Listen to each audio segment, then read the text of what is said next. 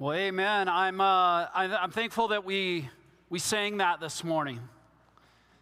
Just declaring our need and dependency upon God. We need Him. We need His wisdom. We need His guidance. We need His healing. We need His comfort.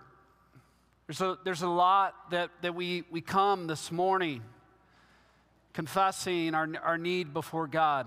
If you were on our, our family call this week, I, I shared with you Second Chronicles 20, verse 12, where the king prayed and he asked, as the, the armies were coming against Judah, he, he prayed, We don't know what to do, but our eyes are upon you. What we're, we're gathered here to do today is to turn our eyes upon God, to turn our eyes to Him. We don't know what to do, but we turn our eyes upon Him for wisdom, for healing, for comfort, for guidance. We turn our eyes upon Him. I love Matt Chandler, pastor in Texas. Many of you are probably familiar with him. He said, We're not going to whiteboard our way out of this.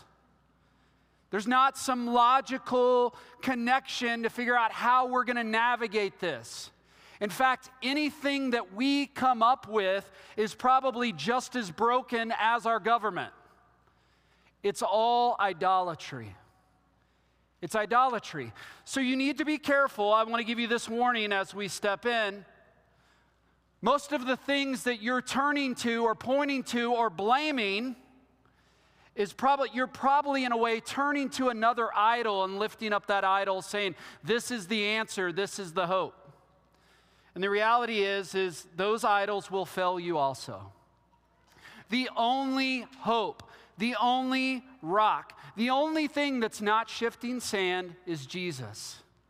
And we get an opportunity this morning to come and be reminded of the hope that we have in Jesus. As Christians, as believers in Christ, we live as residents in the city of God while living in the city of man. That's what First Peter is, is basically going to describe to us. And that's what we're going to be spending the next 17 weeks discovering. How do we, as believers in Jesus, live in the city of man, knowing that we are residents and citizens of the city of God? We, we need wisdom, we need direction, we need guidance as to how to do that. And maybe you're here this morning and you're trying to figure out how do we navigate this? How do we live in the midst of this? And if you're experiencing any type of longing, if you're experiencing any sense of brokenness, of like, this is not the way it's supposed to be, that is your longing for a real, true home that is not going to be found on this earth. It will only be when he comes and establishes the new earth. We're a part of that kingdom. And in the midst of this kind of, he's established the kingdom. The kingdom has been established, but it's not fully here yet. It hasn't fully been consummated in Jesus.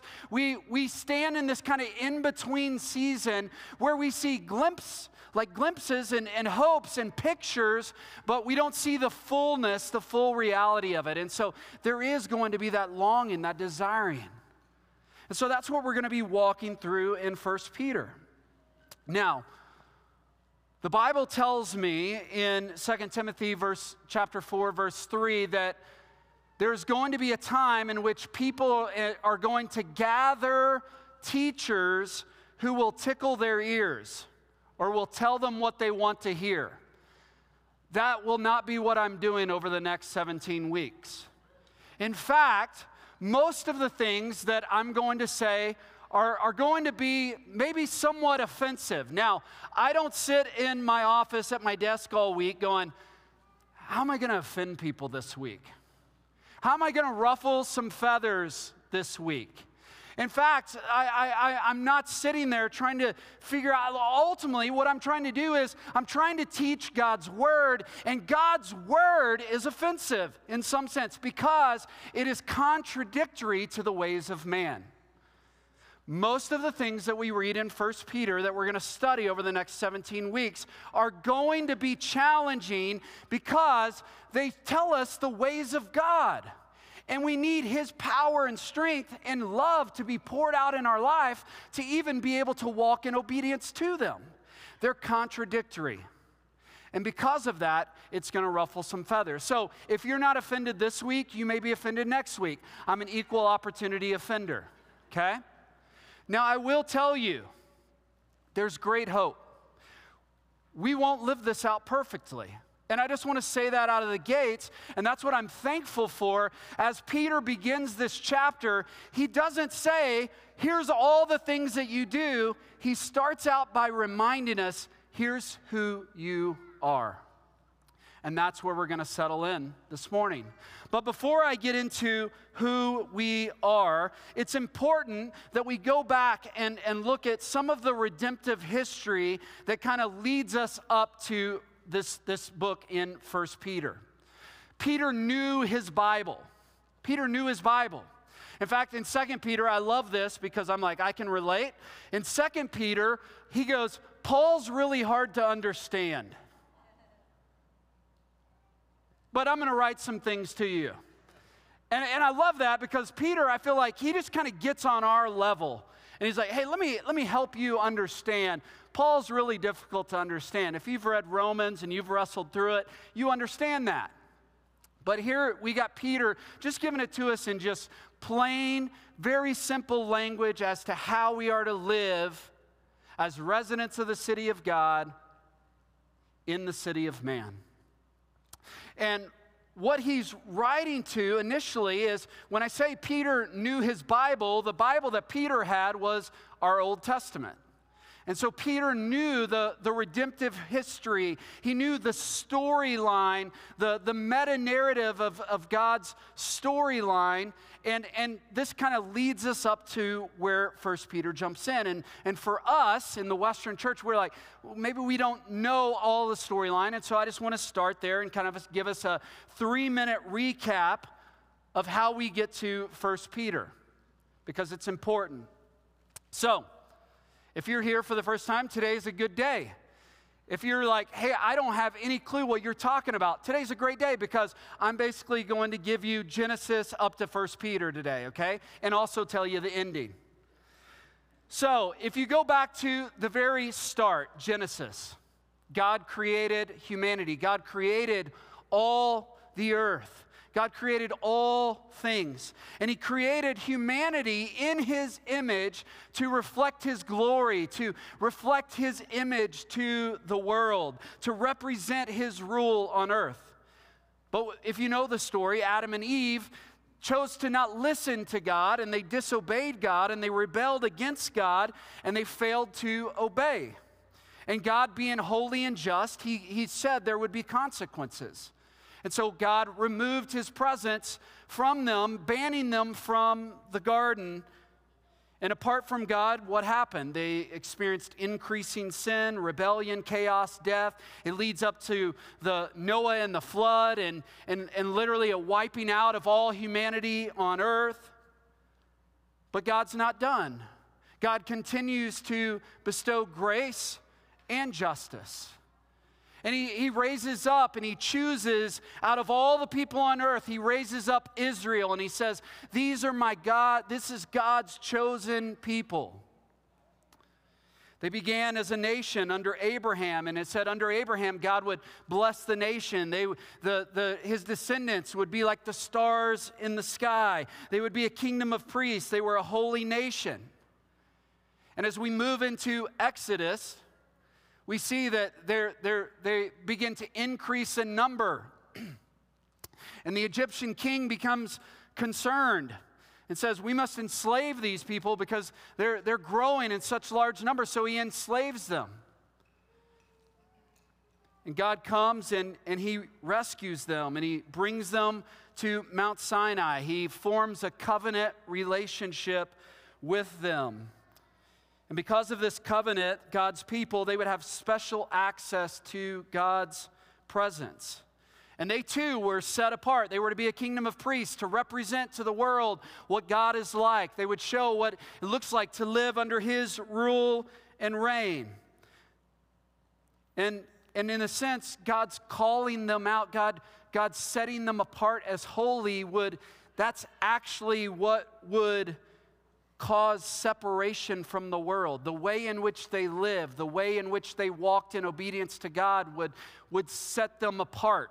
They would be set apart from the world. The way in which they would eat, the way in which they would dress, it would set them apart from the world.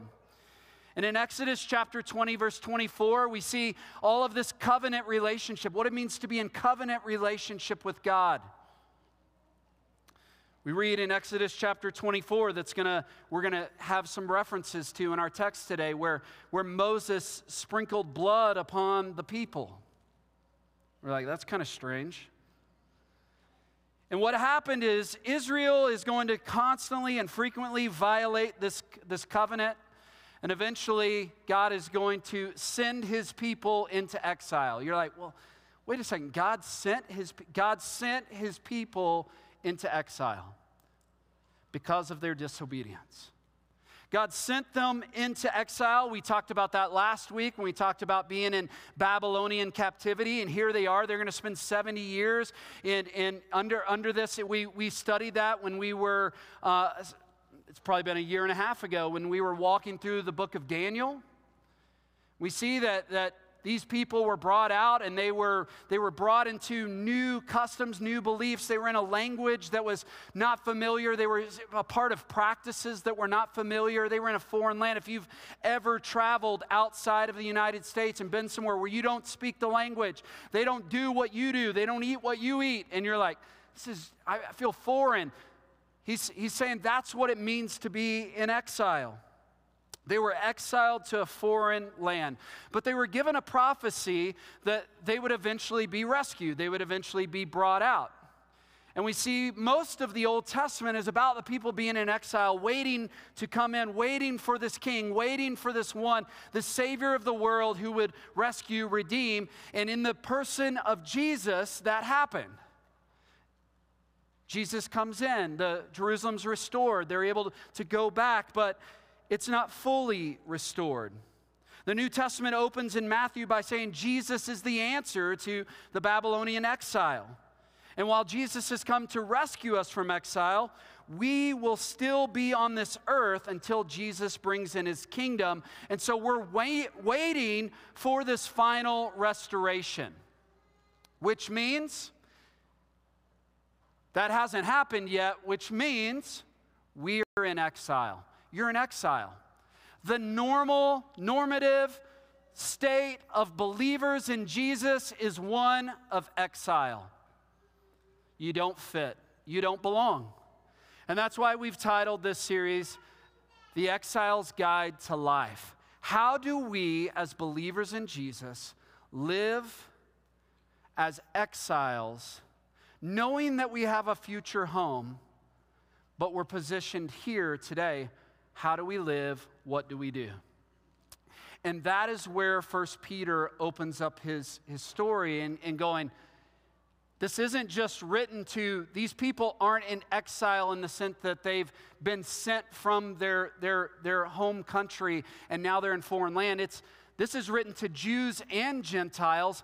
Anyone who's a believer in Jesus will feel, experience this exile lifestyle. We're going to talk a lot about that, but let's jump into 1 Peter 1. We're going to cover two verses this morning 1 Peter 1 1 through 2. It says this Peter, an apostle of Jesus Christ, to those who are elect exiles of the dispersion in Pontus, Galatia, Cappadocia, Asia, Bithynia, according to the foreknowledge of God the Father, in the sanctification of the Spirit for obedience to Jesus Christ and for sprinkling with his blood. May grace and peace be multiplied to you. Now, this opens up with an important identity statement because before we figure out how we are to live in exile, we need to understand who we are in exile. And that's what Peter starts this with. Peter starts with this language of the fact that you are elect exiles, and we're going to talk about each of, of those words.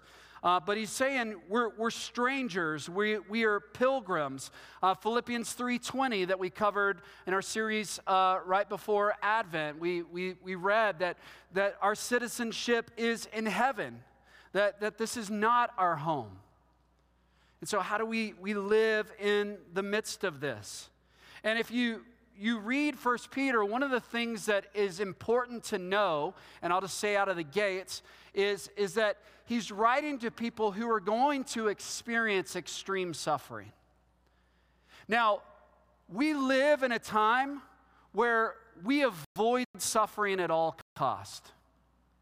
In fact, we, we want to rally against any type of suffering. We call it injustice. We, we, we, we don't really have a grasp or, or know how to really relate when it comes to suffering, and we want to avoid. I want, to, I want you to hear me say this morning that the Christian life is one of suffering. If you are not currently suffering, you will suffer. Encouraging message, right? Start the year. You will suffer. You will suffer. And what happened this last week is a great picture of that. People with Jesus flags, not all of them, but some of them with Jesus flags did not necessarily, um, I, I, would say, did not represent Christianity the way we, we would want to. And so it creates some confusion, right? Like if there wasn't already a bad name on Christianity, events like last week happen and we're like, oh man. So we're like constantly drawing sides. Hey, I want to make sure everyone knows I'm not on those guys' team, all right? Like whoever's team they are on, I'm not on their team, and I don't know that that's actually the team of Jesus. So I don't want to be on their team. And so there's some separation that's happening. But in reality, we look at what happened last week and I think we go, some of it is, is like, man, that's really bad. It's terrible. But some of it's really good. And here's why it's good because nominal Christianity will go away. When I say nominal Christianity, it's saying, hey, I'm a Christian. Why? Because of the social benefit that it, it gives me. Like, if you live in the South and you're running for mayor, you better go to the local Baptist church because you're not going to become mayor if you don't go to the local Baptist. It's good for business, it's good on your resume. There's coming a time where following Jesus will not be good on your resume. Last week was a picture of that. We're like, I, I'm not. I'm not one of those guys, right? Like, and we want to separate and we want to be distancing. And the truth is, it's good for Christianity because it's, it's showing us that nominal Christianity will fall, will fall away and real Christianity will surface. The real believers in Jesus will surface in this time. When we experience persecution and suffering, those who really follow Jesus are going to appear, and some are going to fade. And that's why it's important to understand this identity of what it means to be in exile, okay? There, there, are two, there, there are a couple different things, and I, I want to give some descriptions of what it means to be in exile. Um, but there's, there's a great possibility in exile, there's going to be some temptations. One of those is you completely lose your identity because you take on the identity of the world surrounding you, or you, you don't fully live into your identity as exiles, okay? So those are the two dangers is that we don't live into our identity and we don't fully step to what it means to be an exile, or we, we fully lose that identity. To a couple different uh, groups of exile, okay? The first one is the chameleon exile, okay? And, and the chameleon exile is, is one who just takes on the, identi- the identity of the surroundings. They're always compromising. The Word of God does not dictate what they do, their circumstances, their surrounding dictates what they do. So if you're in the workplace and, and people are talking about something that, that a little bit uncomfortable as, as a Christian, instead of speaking up against or engaging in that conversation, we just kind of either engage in it or we kind of slip away from the conversation altogether. But the reality is, is we just kind of take it on. Maybe you're a student and you're in college or you're in high school or you're in junior high, and, and the, the constant tendency is the, the culture surrounds you is wanting you to be a chameleon, take on our identity. That longing that you feel, that you experience of wanting to be home, just fully make yourself home here. Take on this identity.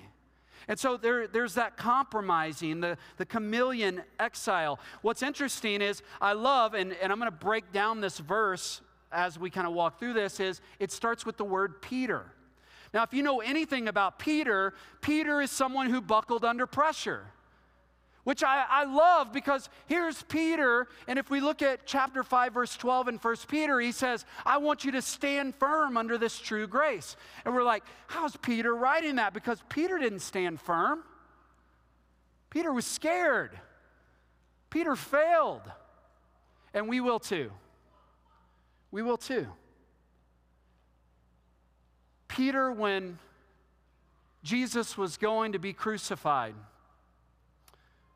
Peter was brought into the crowds of people. People identified him, recognized him as being with Jesus. And they looked at him and said, Hey, aren't you one of those Christ followers? And three times, Peter's like, Not me. He's, he's, the, he's the chameleon exile. He's the compromising exile. He's like, I'm just going to, I just want to blend in. I don't want to be seen as one of those Christ followers. I just want to blend in.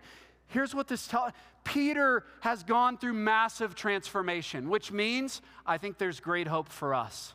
For those of us who sit here this morning and we're like, I'm afraid, I am concerned of what it looks like to be a follower of Christ in today's world. I look at the life of Peter and I go, that transformation can happen. We're asking the Spirit of God to do that in us to transform us, to change our name, to give us a name like the rock. That's what Peter means, to, to be someone who is firm, to be someone who can stand, who doesn't sway back and forth with the winds of culture. There's the chameleon exile, there's the closet exile. This is the person who, I'm a believer in Jesus, I'm just going to be completely quiet about it and not let anyone know. I'm, the, I'm just the closet exile. I'm going to privatize my faith. Now, what's interesting is this, this really identifies with a person of just isolation. Like, I'm going to isolate myself from culture. And we read last week what, it, what was the Lord's wisdom and guidance to the, the church that was in captivity in, in Babylon was to be engaged in the culture, to, to not run from the culture, but be engaged in the culture, to be fruitful. We got the crazy exile. They had to start with C. I never start like that. I want you to know I don't sit in my, again, it's like, hey, I need to come up with four C's. Usually there's three C's and I got to come up with a fourth one because it's just on a flow. So, for lack of better terms, it's the crazy exile. The crazy exile is it's not that God set them apart, it's not that the way in which God has called them to live has set them apart. They want to go above and beyond and like let people know they're set apart. And so these are just kind of the people you look at and like, they're, they're a little strange. These are like your holy huddle kind of people. And that's not always bad. But if I can give you an example, we, uh, when I was doing student ministry, we went to the Greg Laurie Crusade uh, in Anaheim, California in 2007. So we were involved in, in that. We were, we were helping with that. And one of the things we were doing, we were inviting people to come to the Greg Laurie Crusade. And, and we were the crazy exiles. You know what the crazy exiles looked like? We were at Huntington Beach and everyone is wearing their bathing suits, enjoying their you know time, and we're walking like full tennis shoes on the beach, jacket, you know, like backpack, and we're combing through the, the sand, inviting, but like we looked like weirdos. We didn't blend into the culture. And it wasn't because there's some command of God to, to wear your backpack and look like we did on the beach. It was just like we were just the strange, crazy people. It's not bad, but it's one way to live in exile. There's another way to be the, the convincing exile or the compelling exile. And I think this is what we're going to see all throughout 1 Peter. When we read, we're going to see that, that the way in which we live is convincing, it's compelling, or it's or it's repulsive. I mean, people are wanting to get there. There's a sense in which our good works, our way in which we live. Uh, 1 Peter chapter, chapter 3 talks about the way wives should live to win over an unbelieving husband. There's a way in which you live under the authority of government to, to win them to Jesus. There's a way in which we live within our culture that becomes compelling and convincing, and we give an answer for the hope we have in Jesus. That's what this is all about, becoming convincing in exile. And this is what it really means to be in the world, but not of the world. We have engagement in the city of God, but we're not, or in the city of man, but we're not necessarily of that. We're not a citizen of that. We, our primary citizenship is in heaven. That's primary. And so the world will constantly be at you to get cozy, to get rid of your exile identity. And what Peter is telling us to do here is don't run from that. Receive it, own it. Be the exile God has called you to be. Take on the identity of an exile. We are to find our home as exiles. Now, it's not doing things like I, we don't have to go out this afternoon and be like, okay, Justin called us, take on our identity as an exile. I'm going to let my neighbors know, everyone in my neighborhood know I'm an exile. I'm going to. Here's what I'm saying. When you follow and obey God's commands of what He asks us to do, it will be contradictory to the things of this world. You will look different. You'll look different. And, and, and that's what he, He's calling us to in this text. But he says, You're not just an exile. Peter writing to these exiles, these are, these are all the Jews and Christians that are spread out in Asia Minor, across Turkey. This would cover an area of about 300,000 square miles. He's writing to them, encouraging them. He's giving them, he's reminding them that they have a name. You're an exile, you, uh, you have an identity. But not only that, he says, you are an elect exile. Now, there's going to be division over this, okay? What it means to, to be a part of the elect. If there's anything that has divided like Christians in the, in the primarily i would say in the, in the last 15 to 20 years as maybe the reformed community has kind of stepped up there's, there's a major push against this and it's kind of resurfacing but it's this idea of how god chooses now immediately, when we talk about God's elect, ultimately what that means is, as it says in the next verse, that based on the foreknowledge of God the Father, He chooses those who would become His adopted children. Now, the, the question and the, the wrestle and the tension of that is some of us don't like the way God chooses. Some of us, that, that makes us uncomfortable. And here, here's what I would say we, we have to do something with that word. The Bible in Romans chapter 8 talks about the foreknowledge of God, that He has predestined those who would come to faith. He, we read here that, that he, we, he calls the elect. We read in, in Ephesians in chapter 1 that before the foundations of the world, He chose some that would be saved. And, and, and some of us, we, we like, well, I don't really like that. And, and that we have to do something. We can't take scissors out and cut these verses out of our Bible and say, I don't agree to that. And in reality, I, I, would just have you lean in this morning and just say, like, there's going to be a lot of things that you don't like in First Peter.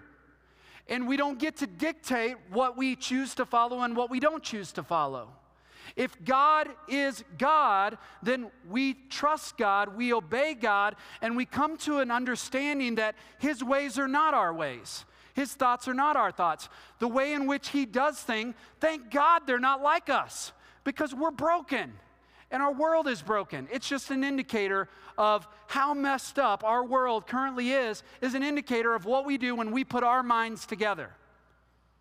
So let's be thankful that, that there is a God, and this is meant to be very encouraging, who chooses. Who chooses. That he predetermines. And this is not, I want to be clear, this is not God having foresight into the future and going, I know at one point in Justin's life, Justin will choose me, so I'm going to choose him. That, that's not how it works.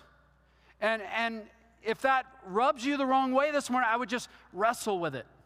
Don't get mad, just wrestle with it. Open God's word, begin to study, wrestle.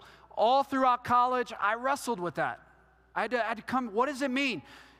But there's a sense of it should, number one, move us to humility because God didn't choose us based on anything good in us. God didn't choose us because He thought Justin was going to be this awesome, amazing, good looking fellow that's going to stand up in front of a church someday and lead people and have a family. Like, He didn't choose me because of that. He didn't choose me because of anything good in me. He chose me in my wrath, in my sinfulness, in my trespasses and sin, in my darkness, in my death. He came, He set me alive in Christ. And, and really, what this text talks about is it tells us how you were saved. It said, according to the foreknowledge of God the Father, God chose you before the foundations of the world. This should encourage you. Why? Because when you're all alone, maybe you think back in the last year and you go, man, I, I spent the year just isolated. And, and, I, I think about him writing to Jews and Gentiles for so long, just Israel was his chosen people. But here, this letter is sent out to Gentiles, and so Gentiles are going to the mailbox and they're open the mailbox and they're like, to an elect exile, I'm one of those. That's good news. I'm chosen. God chose me. That's great news. There should not be one of us who is upset about that. God chose us. And the reason why is because if left to our own devices and left to our own thoughts, we would never choose God. We would never choose God. God, in His foreknowledge, chose you. It goes on in the sanctification of the Spirit. Now, when we read the Apostles' Creed this morning, we, we read God, Son, Spirit. That was the, the flow. But God, Spirit, Son is actually how salvation comes into life. God the Father calls us, the Holy Spirit is, is what initially moves in our life. No one comes to the Father but by the Holy Spirit drawing them. And so we may say, because in America we love choice, and so we're like, I chose God. And in rea- you can think that. You did choose Him, but He chose you first. Yours was a response. You responded to the call of God because the Holy Spirit came into your life. He called you. He motivated your heart because you would not choose Him. And it is the, the Son cleanses you, Jesus. He goes to the cross, He cleanses you. And He sets you free from guilt and shame and condemnation. Why? So that you would walk in obedience. That's what it says. And so, this whole text right here, he just sets it up. Hey, I'm about to tell you how to live in a city that's not your own. You need to know who you are, first of all. You need to remember who you are and whose you are. You need to remember your calling. He calls them this, this sense that they've been dispersed. You've been dispersed, you've, you've been sent out on purpose because you've been given a specific calling and mission wherever God has placed you, wherever God has you. The very fact that you're in Utah, God has you here for a reason. God has you in your neighborhood, in your apartment complex, in your workplace. You are dispersed. He doesn't want us all to just huddle together. In a sense, we come together on Sunday mornings to celebrate, to be reminded of the mission God has for us, and then He disperses us out all across our city. And we may feel alone, but we get to come in every Sunday and be reminded that we're not alone, that we have a people that we're on mission with, but He disperses us across our city. He sends us out to be on mission, not to blend in, but to be His chosen exile, sent one. He said he does all this. He chooses us, he elects us, he predestines us, he calls us, he saves us, his Holy Spirit draws us, the Son cleanses us for obedience. In the sanctification of the Spirit, for obedience to Jesus Christ and for sprinkling with his blood. We've been called to obedience. Now, I honestly, I, I'm growing concerned because very few Christians know their Bibles.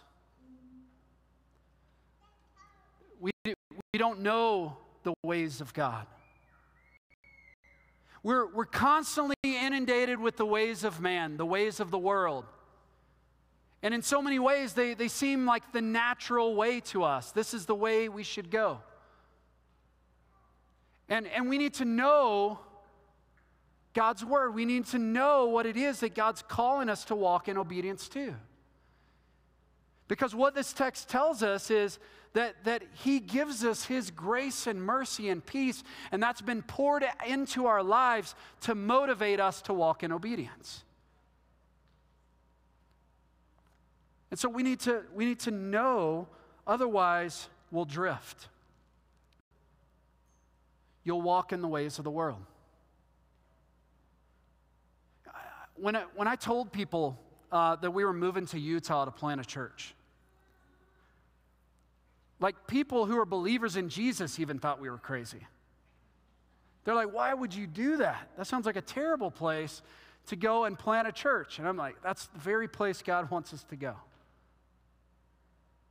When I think about how we use our resources, our money, the world is going to question but we, we hold to Texas says, do not lay up for yourself treasures here on earth, but lay up for yourself treasures in heaven. And so, out of faith, we believe in that verse, and so we respond to it. Or maybe we read verses of what it means to walk in purity. And, and, and our ways, they just, they just look strange compared to the world. We need to know what God's asked us to do so that we can walk in obedience to it. I love what one commentator said. He said, As elect exiles, they receive definition and direction from the future, not this present world. They receive their direction and definition from God, not the world. That's important. And the reason that's important is because that's what it means to be a follower of Christ. Is we receive our direction from him. J. Gresham Machen was a, a Presbyterian pastor, and I'll, I'll close with this. In a 1932 essay, he, he wrote basically, we talked a few weeks in Hebrews about drifting. Uh, we, when we talked about Daniel, we talked about drifting, just going like, just following the stream of culture. Like, what does it look like to go upstream? J. Gresham Machen really, uh, I think, defines, and it's a long paragraph here, so hang with me. But he really defines what it looks like to, to be an exile in today's world. I think it's on the screen, you can follow along. He said, There are indeed those who tell us that no defense of our faith is necessary. Uh, let, me, let me back up. Say one thing first. One of the, one of the, the reasons I, I want to share this, that I, I want to preface it with this.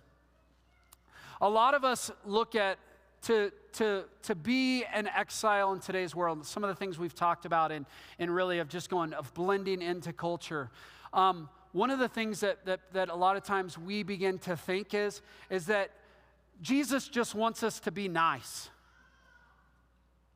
We're just supposed to be nice people, good people. Um, When we live in obedience to the call of God, there's going to be things that we do that, that don't seem nice. 2 Corinthians chapter 2 verse 15 through 16 it says some of us when we live in the way God's called us to do it's going to be send out a fragrance to the world that's going to be death to death. It's going to be it's like I do not want that around. And to some it's going to be life to life. Uh, we want to be careful as we live in exiles in today's world that we don't just so cozy up to the world in hopes to inform and engage culture and just be so cozy with it. What J. Gresham Machen is going to say is there's no way you can cozy up to the world, it's not going to create comfortability. A pastor friend in, in Boulder, he said, a lot of times when we think about being missional in today's world, a lot of times we follow these three guiding values be nice above all, keep peace with the world, and avoid the parts of Christianity that make society uncomfortable. That's not Christianity. That's not Christianity. That's what J. Gresham Machen responds to. I'll read this, then we'll close. They there are indeed those who tell us that no defense of the faith is necessary. The Bible needs no defense, they say. Let us not be forever defending Christianity, but instead, let us go forth joyously to propagate Christianity. Let's just, let's just be what we're for. Let's just tell people what we're for in when it comes to the things of Jesus. But I've observed one curious fact. When people talk this way about propagating Christianity without defending it, the thing that they're propagating is pretty not to, sure to be Christianity at all. They are propagating an anti intellectual, non doctrinal modernism. And the reason why it requires no defense is simply that it is so completely in accord with what the age already believes. It causes no more disturbance than does a chip that floats downward with the stream. In order to be an adherent of it, a man does not need to resist anything at all. He needs only to drift and automatically into modernism will be one of the most approved and popular kind. One thing need always be remembered true Christianity, now as always, is radically contrary to the natural man, and it cannot possibly be maintained without a constant struggle. Certainly, a Christianity that avoids argument is not a Christianity of the New Testament. The New Testament is full of arguments in defense of the faith. Here's the thing if you want to be a Christ follower, you will be in exile. You will experience suffering. It will be challenging. It will be contradictory to the ways of the world. And that is why it is so key when you live in this world and you go, I don't know where I belong we have this eternal community of Father, Son, Holy Spirit that we can hitch our wagon to. Another great Texas saying. That, that we draw near to this eternal community, that we've been invited into the Father, Son, Holy Spirit relationship, that His presence is with us. When you feel like you don't fit, He's given us a community, He's given us a people to draw near to. And He closes that may grace and peace be multiplied to you. This isn't just, hey, good day, let me close my saying and just write some nice words like salutations, you know, like th- this is him saying, this is literally how you're going to walk in obedience and be able to live as an elect exile in the world. You need the grace and peace of God to come upon you you need the grace of God to come upon you. I want you to close your eyes, bow your heads for just a second. I, I just want to invite you into a time of response. The band's going to come up and play.